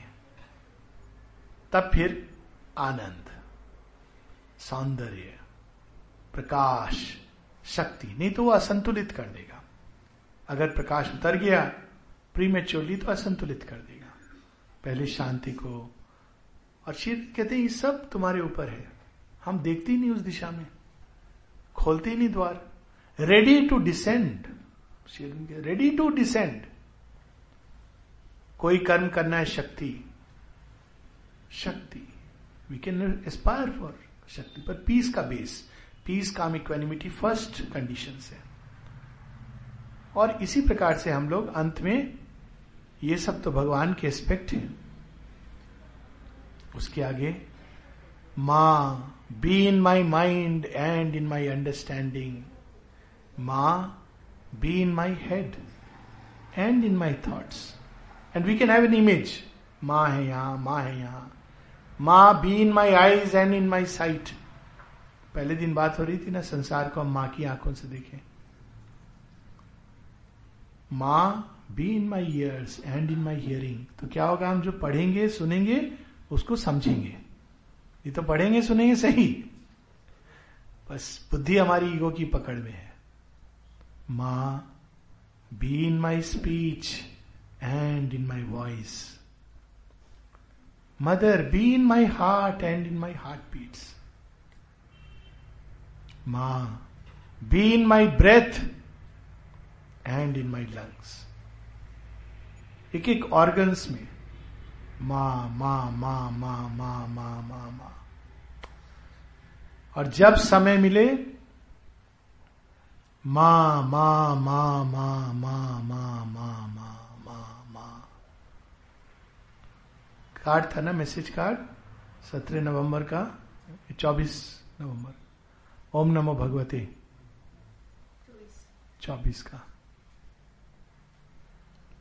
कि उसमें एक शक्ति है वो साउंड वर्ड में शक्ति है। वो एक आइडिया को वो साउंड वर्ड की बॉडी ने उसके अंदर संग्रहित किया है। तो जब हम उस नाम से या उस मंत्र से जप करते हैं तो उस शक्ति को अपने अंदर चालित करते हैं। ये देखिए, वो कल कोई बता रहे थे कि वैज्ञानिक ये कहते हैं कि पॉइजन लोगे तो मरोगे, है ना? एक ट्रूथ है ये। चाहे तुम उसको फेत से लो या बिना फेत के लो।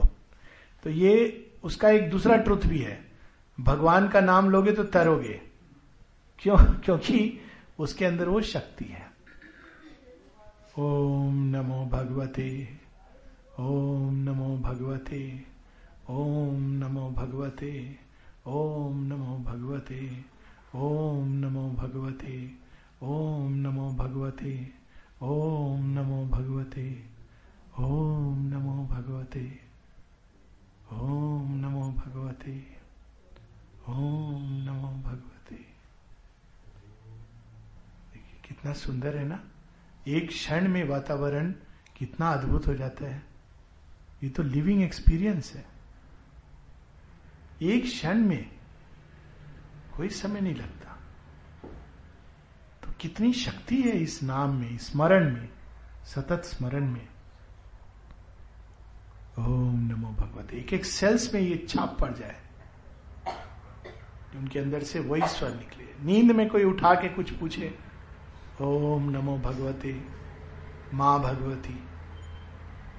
ये यही मेडिटेशन है। मेडिटेशन एक कड़ी है जो हमें भगवान से जोड़ती है। बहुत सारी चीज़ें इसमें। जैसा मैंने कहा कि मैं कुछ सूत्र केवल अभी टच कर रहा हूँ। अब, अगर इस सूत्र से हम प्रारंभ करें तो ये अपने वंडर्स को डिस्क्लोज करेगा। हर चीज़ कहनी नहीं चाहिए, अनुभव करनी चाहिए। बहुत सारी चीज़ें होंगी। वे सारे अनुभव जो हम किताबों में पढ़ते हैं, सहज रूप से प्रकट होंगे। क्योंकि वो एक सूत्र है, एक बार जुड़ गया तो जुड़ गया। फिर वो चलता रहता है, चलता रहता है। फिर धीरे धीरे एक बैकग्राउंड स्टेट आ जाती है मेडिटेशन की। जब हम बाहर कुछ भी कर रहे हो, लेकिन अंदर में वो अवस्था बनी रहती है। इट डजेंट मैटर वो एक अवस्था है जो बनी रहेगी। प्रारंभ में प्रयास करना पड़ता है, एक विशेष समय निकालना पड़ता है। सुबह की बेला है, संध्या की बेला जब ट्रांजिशन मोमेंट्स होते हैं, उस समय प्रकृति में एक स्टिलनेस होती है। वो अच्छे समय होते हैं। तो दो तीन बार ऐसा समय निकालना चाहिए। जब 20 मिनट, ज़्यादा नहीं 20 मिनट बैठकर एक सहज अवस्था में, ना बहुत ऐसी अवस्था हो कि बहुत नींद आ जाए, उसमें बैठ के इतना लेजीनेस लगे। ना ऐसी हो कि पूरे समय छटपट हो रही है, पाँव बड़े कठोर उसमें है, ऐसा भी नहीं। सिंपल सहज। सहज रूप में बैठ के दिन में तीन बार ना पेट बहुत भरा हो, ये सब तो कॉमन नॉलेज है। और उसके बाद हम बैठ करके ध्यान करें। ये हर किसी को अपना अपना टाइम निकालना है, अपने अनुसार। इसमें कोई नियम नहीं बनाया जा सकता। अगर शाम को छह बजे जब ट्रांजिशन होता है, या सुबह छह बजे जब फिर से सुबह तो इट्स वेरी गुड लेकिन ये नहीं कि कैसे भी ज़बरदस्ती उठ करके, मुँह धो करके बैठ के, वो नहीं होगा। It should be everybody should find his own time three times a day is very good but twice a day should be practised एक बार सुबह कोई समय, एक बार मध्य वेला में, और एक बार रात्रि में। भगवान का ध्यान करना। और उस समय यह होना चाहिए, ये मेरा टाइम है भगवान के साथ। और वो टाइम फिक्स कर लें तो बेटर होता है कि कोई और अपॉइंटमेंट सेकेंडरी रखें। इसलिए समय इस प्रकार से रखें। कभी कभी सहायक होता है प्रारंभ में कोई पुस्तक पढ़ना प्रेयर्स एंड मेडिटेशन या सावित्री, उसको पढ़ने के बाद ध्यान में उतरना। कभी कभी सहायक होता है श्वास के ऊपर ध्यान केंद्रित करना। ये सब बेसिक सिंपल मीन्स है कॉमन नॉलेज है, कोई नई बात नहीं है। कभी मन बहुत छटपटा रहा है, व्यग्र है, बहुत सारे विचार आ रहे हैं, उत्तेजना है, क्योंकि कुछ हुआ है। तो गहरी गहरी सांस लेके हम लोग सांस के साथ माँ माँ, शांति, पीस पीस। आप देखेंगे दो चार मिनट बाद फिर से वो सब संयत हो जाएगा। तब ध्यान करिए, क्योंकि एकदम बैठेंगे तो एकदम अंदर रेस्टलेस हो रही है। आँख बंद करके अगर परेशानी होती तो आँख खोल के ध्यान करिए। माँ के चित्र पर। बेसिकली इट हेल्प्स जैसे मैंने उस दिन कहा कि आँख बंद करके कई बार अंदर के भूत पिशाच निकल उठते हैं। आँख खुला रहेगा तो कम से कम माता जी पर ध्यान केंद्रित है। फिर उसी प्रकार से music, mother's music, Sunil Das music, ये सब एड माने दी हैं, ताकि वो हमारे अंदर में ऊर्जा क्षेत्र को साफ़ कर देते हैं, सुचिता से भर देते हैं, उन शक्तियों को आसपास नहीं आने देते जो बाधक होती हैं। रेस्टलेसनेस की शक्ति, हर प्रकार के विचार। आप देखेंगे कि म्यूज़िक के साथ सुनीलदा और माता जी का म्यूज़िक सुनीलदा का मैं इसलिए कह रहा हूँ माता जी ने स्वयं कहा है उनके बारे में। तो न्यू ईयर म्यूज़िक जो यहाँ प्ले करते हैं या सावित्री म्यूज़िक तो वो अपने आप ऐसा क्षेत्र बना देता है कि ध्यान स्वतः हो जाता है। फिर कमरे में अगर कमरा भी ऐसा हो, अब हम लोग क्या करते दिन भर हर तरह की चीज़ें कमरे में लोग झगड़ा करते हैं, न जाने क्या क्या तो नेचुरली ऊर्जा बड़ी खराब होती है उस कमरे की। तो इट इज़ वेरी नाइस माँ का चित्र हो, कुछ म्यूज़िक हम लोग रोज प्ले करें।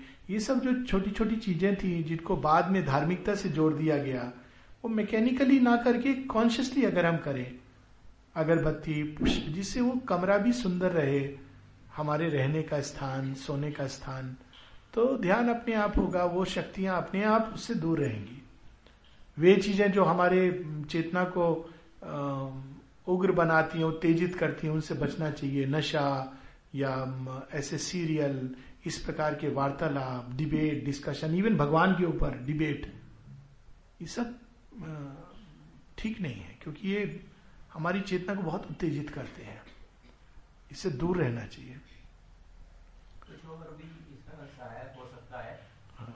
क्या कि जैसे एक फिक्स टाइम कर लिया ध्यान करने का तो उस वक्त तो धीरे धीरे अपने प्रयास से और माँ की सहायता से चेतना के सूत्र एकत्रित करके और ध्यान कर लेते हैं। लेकिन दिन भर हमारा जो होल डे चलता है, उसमें बहुत सारे कार्य ऐसे होते हैं जिसमें हमारी three percent consciousness ten percent consciousness twenty percent consciousness forty percent consciousness की यूटिलिटी होती है। रेस्ट ऑफ़ दी जो कॉन्शियसनेस होती है, उसके सूत्र सारे बिखरे हुए रहते हैं। हाँ इसीलिए निष्काम कर्म की बात, क्योंकि माता जी कहती हैं, अपनी दूसरी प्रार्थना में कहती हैं। कि the hour spent in contemplation and in work are complementary to each other तो वर्क में क्या होता है? वे हमारी प्रकृति के तत्व जो अभी कठोर हैं, जो भगवान की ओर नहीं मुड़े, मुड़ना नहीं चाहते, उन सबको माँ कहती, they pass through the crucible बहुत सारे एक्सपीरियंसेस हैं जो उनको रिजू बनाते हैं, नमनीय बनाते हैं, उनके अंदर एक काइंडनेस लाते हैं जेंटलनेस लाते हैं। ये सब आवश्यक है। और इसलिए सचेत, कई बार कहा जाता है सचेत होके जीना। सचेत होके जीतने का अर्थ ये नहीं कि तन के जीना। सचेत होके जीने का अर्थ ये कि जब भी प्रगति का कोई अवसर है, हमारे प्रकृति का तो हम उसे जाने ना दें। मार्ग में एक फूल दिख गया, एक है अनकॉन्शियसली क्रश करके चले गए। एक ही आप रुक गए। स्कूटर में जा रहे रुक गए। एक क्षण के लिए रुक गए। पुष्प को आपने उठाया, रखा, या किनारे ले जाके मट्टी में डाल दिया। मैं ये नहीं कह रहा हूँ कि सब जगह रोक रोक के, बट एक आया अचानक आपके सामने, एक अवसर आया। वहाँ चुनाव किया। पांडिचेरी में समस्या होती, वो ट्रांसफॉर्मेशन ट्री के फ्लावर्स या कम से कम इतना ज़रूर किया कि आप उससे बचा के चले गए। तो क्या हुआ, एक अवसर आया जब आपकी चेतना संवेदनशील बनी, छोटी से छोटी चीज़ के प्रति भी। चीटी आ रही है पास में, फट से मार दिया। अब वहाँ पे एक अवसर आया, फिर से हमारी चेतना को संवेदनशील बनाने के लिए। किसी ने कुछ अचानक ऐसा बोल दिया जो हमें चोट पहुँची। एक क्षण को बुरा लगा। अगले क्षण नहीं, ये मेरी प्रतिक्रिया नहीं होनी चाहिए। मैंने जो लक्ष्य चुना है, उसके अनुसार ये मैच नहीं खाती है। माँ मेरे अंदर से इस कांटे को निकाल दो माँ। मैं ऐसी प्रतिक्रिया नहीं करना चाहता हूँ। ये तुम्हारे शिशु होने के योग्य नहीं है। ये अंदर में किसी को कुछ कह दिया, उससे उसको बहुत हर्ट हुआ। बार बार सॉरी बोलने की ज़रूरत नहीं है। नहीं तो बोलेगा, आप हर बार यही करते हो सॉरी बोल देते हो, फिर वही मिस्टेक करते हो। आप माता जी के सामने जाके माँ, मैं नहीं चाहता हूँ कि मेरी, मेरे मुख से निकली वाणी से किसी को चोट पहुँचे।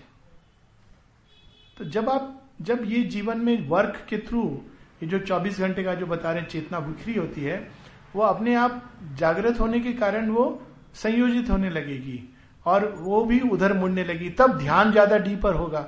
दोनों चीज़ें इंटरकनेक्टेड है। और अगर नेचर पे काम नहीं होगा तो ध्यान में बाधा होगी। वही चेतना रेस्टलेसनेस बन के नीचे निकलेगी और हम, हमें समझ नहीं आएगा कि हम रेस्टलेस क्यों हो रहे हैं। पर रेस्टलेस इसलिए हो रहे हैं क्योंकि जागृत समय पर वो काम नहीं किया।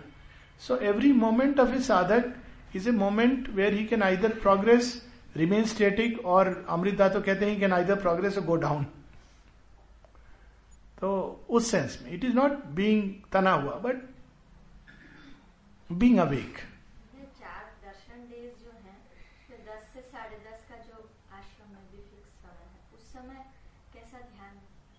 वही अब देखिए ये आपको देखना है। अगर आपको उस समय एक नेचुरल ट्यूनिंग है तो यू शुड डू इट लेकिन अगर आप उस समय से नेचुरल ट्यून नहीं हो जाते कई लोग बस उस समय पर ध्यान दे रहे हैं।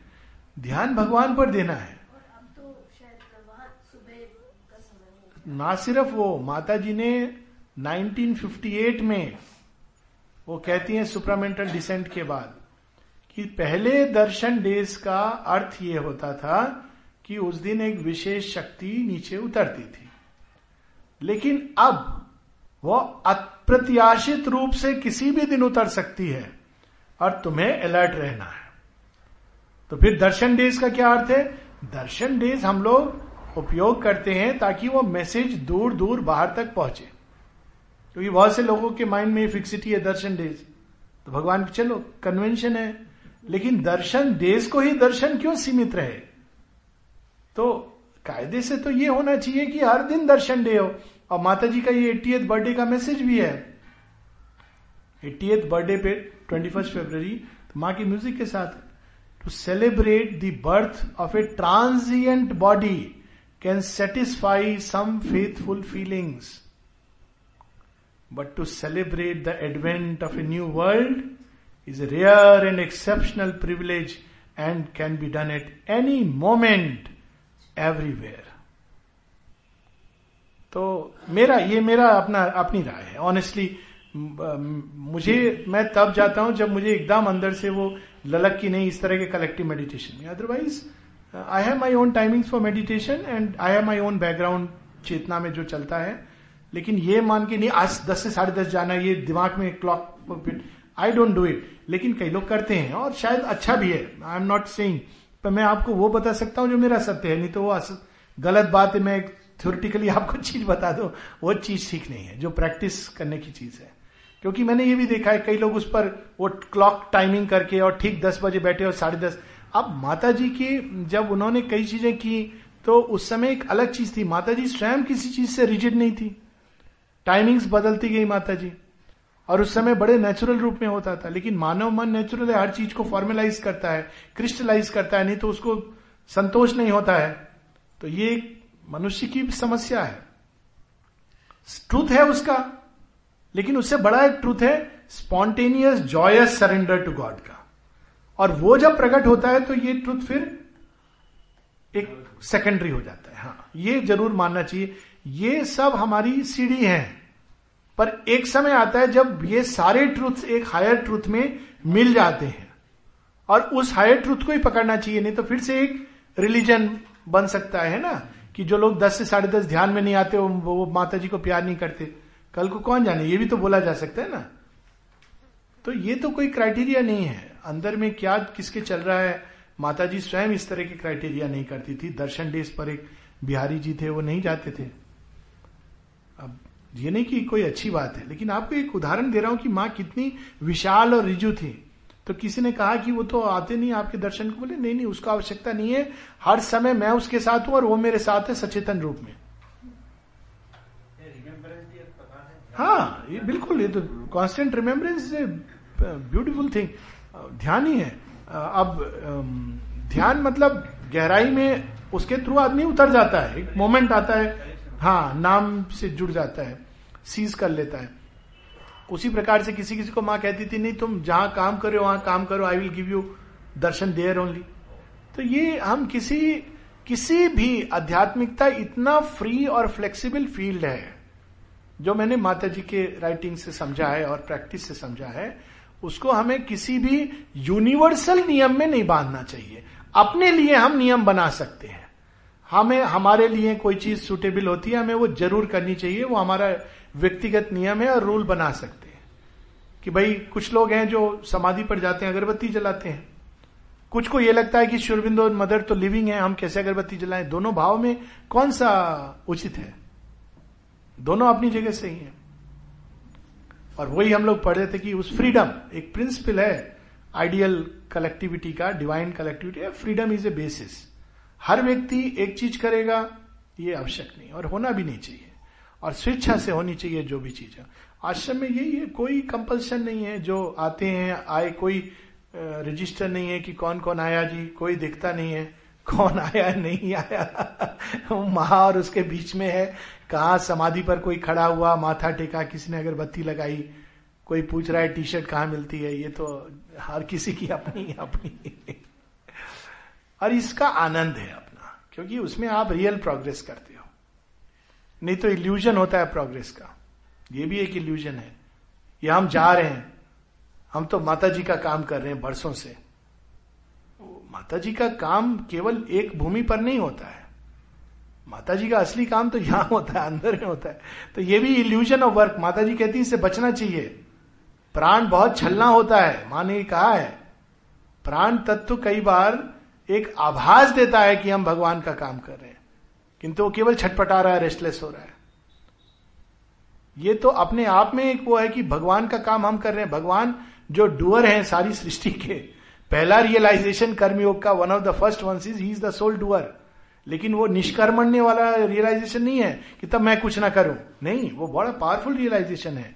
जब आपको ये लगता है आप नहीं कुछ कर रहे हो, भगवान कर रहे हैं, लेकिन सारे कर्म हो रहे हैं और आप आप उसका एक माध्यम बन रहे हो, ये भी नहीं ध्यान कि आप माध्यम बन रहे हो। That is a very powerful state उसी चीज़ को अगर स्थूल बुद्धि पकड़ेगी तो कहेगा भगवान सब कर रहे हैं तो मुझे कुछ करने की ज़रूरत नहीं। वो एक गलत धारणा है पर it's a very powerful state Mata ji का काम माँ कर रही हैं। और हम सब के थ्रू कर रही हैं। और हम सब नहीं रहेंगे तो भी करेंगे। ये चीज़ आश्रम में सीखते किसी के आने जाने से कोई काम नहीं रुकता। तो ये सारी चीज़ें साथ में जुड़ी हुई हैं सारे एटीट्यूड्स भाव जो हर समय हम लोगों को अपने अंदर डेवलप करने हैं।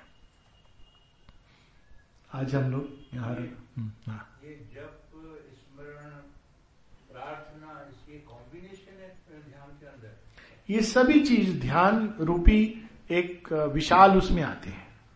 अब ध्यान वैसे कई प्रकार का होता है। एक होता है विटनेसिंग का ध्यान। यानी केवल व्यक्ति अपनी प्रकृति को देखता है। अब समय समय पर यह भी करना चाहिए। लेकिन उसकी समस्या ये होती है कभी कभी वो सूक्ष्म अहंकार में चला जाता है।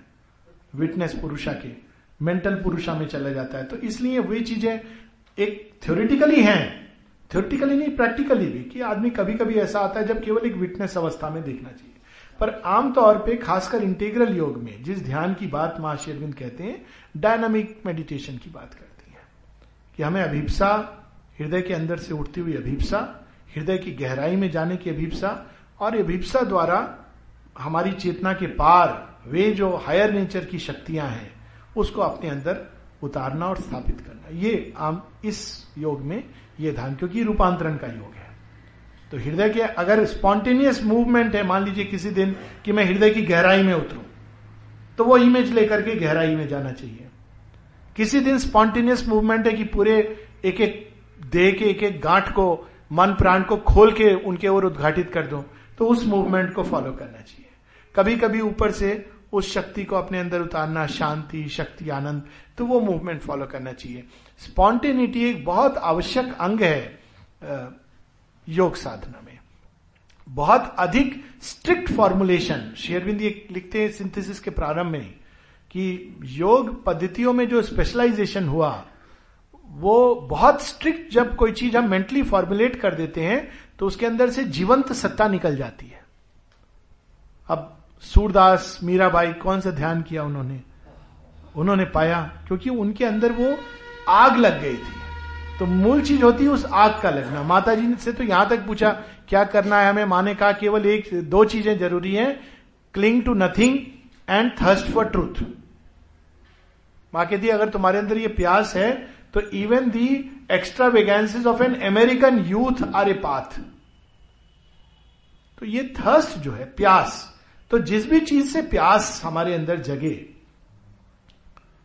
भगवान की प्यास, सत्य की प्यास, पूर्णता की प्यास, वो स्वतः ही हमें ध्यान की ओर ले जाएगी।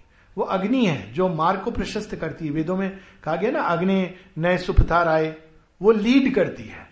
तो जब अग्नि जल जाती है तो वो हमें अपने आप मार्ग दिखाती है, अंदर का द्वार खोलेगी, ये सब कुछ कर देगी। पर अग्नि जलना आवश्यक है। पर अगर केवल एक टेक्निक रहती है तो सक्सीड नहीं करती। तो अग्नि स्पॉन्टेनिटी उसमें अग्नि स्वयं बताती है कि इस क्षण ये डायरेक्शन लेना है रूट तो we have to follow the trail of the aspiration of the fire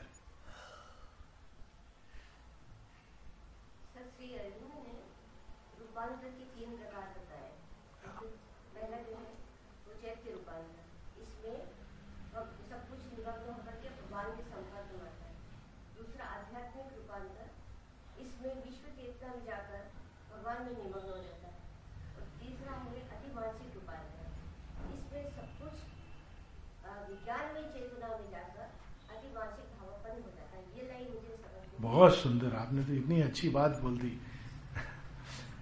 ऐसा है कि चेतना जो चैत्य रूपांतरण है उसमें चेतना या हम यू कहें प्रकृति की सारी गतियाँ they turn towards the right and the light अभी वे सारी क्रुकेड हैं।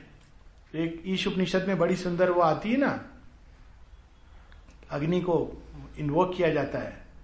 कि मेक द क्रुकेट स्ट्रेट ये चैत्य रूपांतरण है।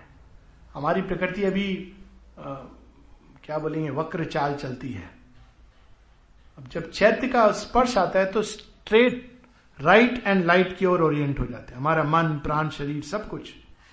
इसको कल हम लोग पढ़ेंगे भी उससे सावित्री से बहुत फिर जब खुल गई उसकी ओर तो आध्यात्मिक रूपांतरण स्पिरिचुअल ट्रांसफॉर्मेशन में अब उच्चतर चेतना की शक्तियाँ उसके अंदर उतरने लगती हैं। क्योंकि प्रीमेच्योरली भी हो सकता है, चैत्र रूपांतरण के बिना हो सकता है कि ऊपर का लिड खुल जाए, पर वो बहुत अधिक असंतुलन पैदा कर देगा।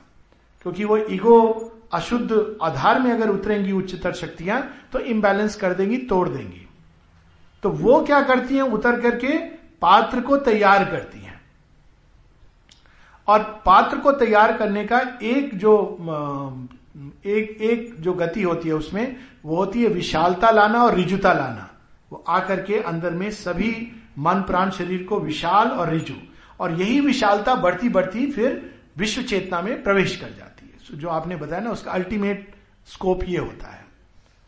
फिर जब इतना विशाल हो जाता है, हो जाती है चेतना, और इसमें कई सारी चीज़ें मैं आपको केवल संक्षेप में बता रहा हूँ। और उसके अंदर इतनी रिजुता आ जाती है कि डिवाइन विल के अनुसार केवल चले। रिजुता ऐसी यानी कोई रिजिडिटी नहीं है, कोई मेंटल सिस्टम फॉर्मूला रूल्स इसके अधीन नहीं है व्यक्ति। वो सब आवश्यक थे प्रारंभ में, पर अब केवल एक ही रूल है, एक ही विधान है, भागवत संकल्प। तब सुपरमेंटलाइजेशन प्रोसेस शुरू होती है, एक तैयार पात्र में अति मानसिक चेतना उतरकर। हर चीज़ को, ये मानव जीवन में प्रकृति की जितनी भी गतिविधियाँ हैं, वो एक शेडो है। उसका ट्रुथ जो है, वहाँ पर है। तो वो सत्य उतरकर उस शेडो को अपने असली रूप में चेंज करने लगता है।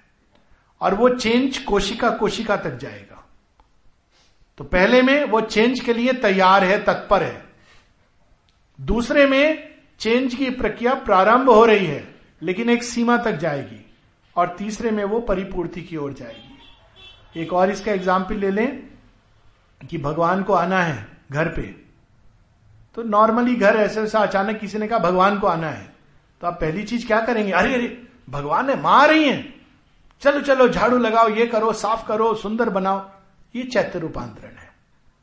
फिर भगवान आएँगे, उसके पहले उनके दूत आएँगे। वरुण आएँगे, अग्नि आएगी, मित्र मित्र आएँगे शांति आएगी, प्रकाश आएगा। देखें जरा प्राइम मिनिस्टर प्रेसिडेंट आ रहे हैं। ये घर तो प्रकाश आएगा, बोलेगा, देखो, उस कोने को तुमने देखा नहीं, तुमने ठीक किया था, लेकिन देखो, वहाँ पे गंदगी साफ़ करो, जाला देखो वहाँ तो प्रकाश आके प्रकाशित करेगा सब कुछ। शांति आएगी। देखिए, उस कोने में एक फॉर्मेशन है, झगड़ा अभी भी तुम्हारे अंदर साफ़ करेगी, उस उस स्थान को। शांति स्थापित हो जाएगी। फिर अलग अलग भिन्न भिन्न भगवान के इस प्रकार से हायर कॉन्शियसनेस नॉलेज आएगी। इंट्यूशन में हम अवेक होंगे। विशालता की ओर ले जाएगी। वो कहेगा, नहीं नहीं, ये ऐसे कमरा नहीं, इसमें ऐसे करो, ये पहले वॉल्स को ट्रांसपेरेंट करो, फिर ये वॉल्स हटाओ, फिर इसको ऐसे फैलाओ। आपका पूरा घर ऐसा लगेगा कि एकदम चेंज हो गया। फिर भगवान आएँगे और हर एक कोने में स्थापित हो जाएँगे। तो ये हो जाएगा supramental transformation both are preparation for the third one क्योंकि सीमित चेतना रहेगी तो रूपांतरण, अति मानसिक रूपांतरण संभव नहीं है। और अचानक चेतना विस्तृत हो नहीं सकती, इसलिए बीच में आध्यात्मिक रूपांतरण और विश्व चेतना इसलिए आवश्यक है। सीमित चेतना में वो उतर ही नहीं सकता। इट्स लाइक एक्सपेक्टिंग हाथी क्या एक नीडल वो सुई की आँख से पास हो जाएगा। अति मानसिक चेतना इतनी विशाल है इसीलिए ये सब जो शेयरविंद हमारी रिजिडिटी मानसिकताओं की तोड़ते हैं, हम लोग को लगता है ऐसी बातें क्यों लिख रहे हैं? हम लोग को अपने कंफर्ट जोन में रहने देते, पर वो जानबूझ के प्रेम करते हैं, इसलिए लिख रहे हैं कि तुम लोग इससे निकलो, विशाल बनो विशाल बनो, ताकि जब मैं आऊँ तो घर खुला हो सब तरफ़ से। नहीं तो तुम लोग दुर्योधन की तरह मुझे बांधोगे रस्सी में। दिस इज़ द सीक्रेट शेयरविंद की कई जगह ऐसा होता है ना, हमें विशाल बनाते हैं। क्यों विशाल बना रहे हैं? क्योंकि वो, उनकी वाणी ही हमें आध्यात्मिक रूपांतरण की ओर ले जाती है। जैसे माँ की वाणी हमें चैत्र रूपांतरण की ओर ले जाती है।